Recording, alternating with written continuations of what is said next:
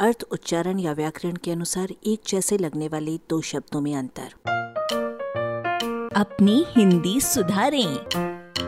घर और मकान।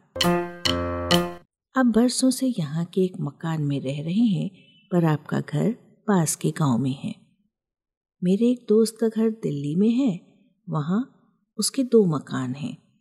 घर माने पैतृक या आत्मीय निवास स्थान और मकान माने ईंट, पत्थर आदि से बना निवास स्थान। आपने घर और मकान का ऐसा प्रयोग भी सुना होगा। हम अपने घर के मकान में रह रहे हैं। इस उदाहरण में घर का मतलब है निज का, किराए का नहीं, और मकान का मतलब है छोटा मोटा आवास या भवन बिल्डिंग। मकान संपत्ति है जो किसी हद तक इमारत और महल के निकट है। घर का संबंध संस्कारों से, मान मर्यादा से, रहन सहन से और कुटुंब परिवार से होता है। वो अच्छे घर की लड़की है। घर के साथ सामान्यतया हार्दिक भाव जुड़ा होता है। उसकी सार्थकता घरनी से है।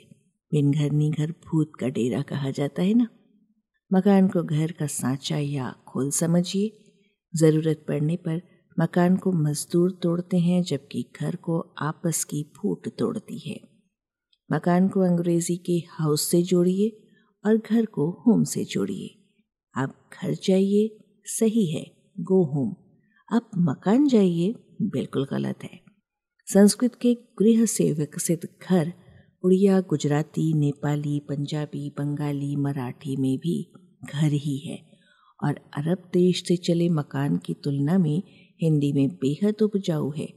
उपज के कुछ नमूने देखिए। घराना और घरेलू, घर जवाही और घरवाली, डाकघर और रसोई घर घर का चिराग और घर का अच्छा घर बसाना और घर सिर पर उठा लेना, घर बैठे और घर का न घाट का घर की मुर्गी दाल बराबर और घर का भेदी लंका ढाए।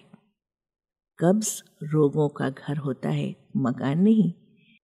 जन्म कुंडली में बारह और शतरंज के बोर्ड पर चौसठ घर होते हैं, मकान नहीं। चिड़ियों का घर यानी घोंसला पेड़ पर होता है और चूहों का घर यानी बिल ज़मीन में होता है, इनके भी मकान नहीं होते। बताइए कि आपकी वो छिपाई जाने वाली बात घर घर फैल चुकी है या मकान मकान आलेख, भाषाविद डॉक्टर रमेश चंद्र मेहरोत्रा, वाचक स्वर संज्ञा टंडन।